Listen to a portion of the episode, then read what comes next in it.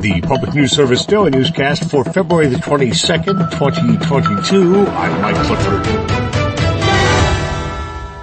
A new report shows kids in Florida in the Children's Health Insurance Program could be at most risk of losing health coverage when official public health emergencies for COVID-19 expires.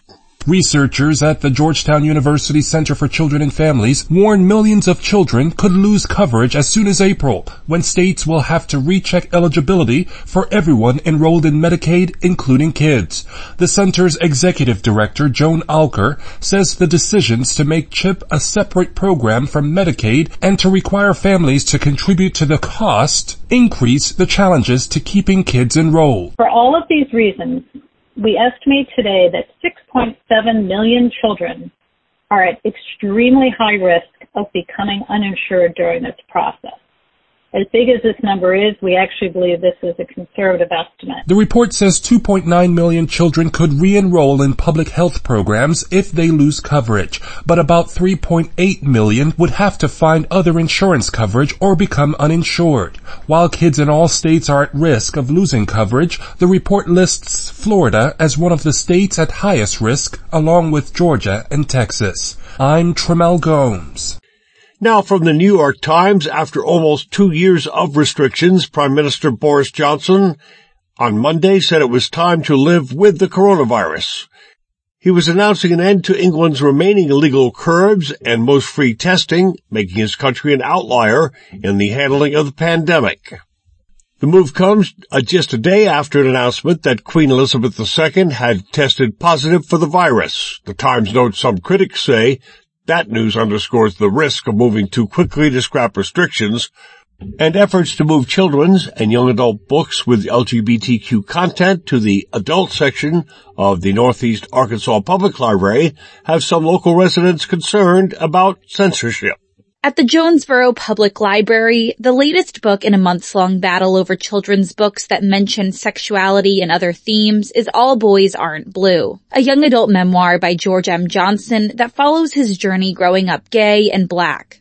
Jonesboro parent Valerie Carroll with Citizens Defending the Craighead County Library thinks having these stories accessible as young people explore their own identities is crucial. When it comes to the library in Arkansas, LGBTQ youth in this area know that the community and the culture is in a lot of ways actively hostile to them. And so I think it's hugely important that there is some place where a teenager can go to see themselves. And if that place is the library, that's a beautiful thing. I'm Emily Scott.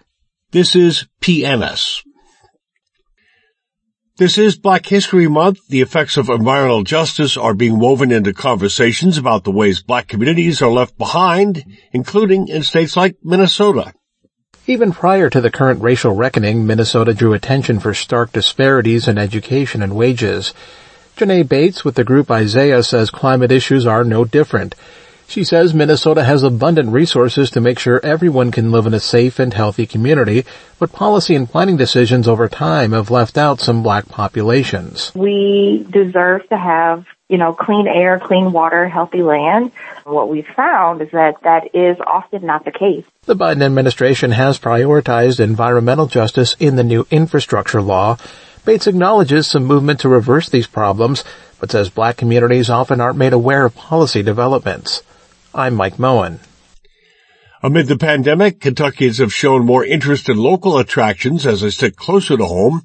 Museums and cultural centers say they're responding to the demand. The local venues are working to increase educational experiences and accessibility. Executive Director of the Bluegrass Music Hall of Fame Museum in Owensboro, Chris Joslin, says people have participated in music lessons, concerts, and jam sessions, all without having to leave home. Folks have been looking for opportunities to engage in some adventures that are enriching, but still a little closer to home that don't require perhaps a flight or long travel. Last year, the museum received a $15,000 grant from AARP to upgrade its tour experience with a user-friendly audio guide. AARP Kentucky says this year local nonprofit groups and government agencies can apply for its Community Challenge grants now through March 22nd. The grants are made for quick action projects to make communities more livable. Nadia Ramlagan reporting.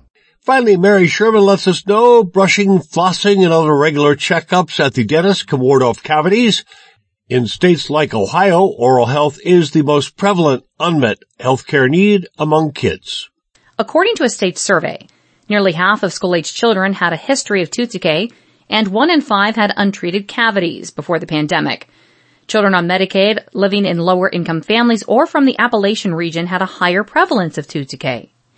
Dr. Matthew Messina with the Ohio Dental Association says oral health problems can be very disruptive. When children have teeth that hurt, they miss days of school, adults miss days of work, and you can't go to school and concentrate if you have a toothache.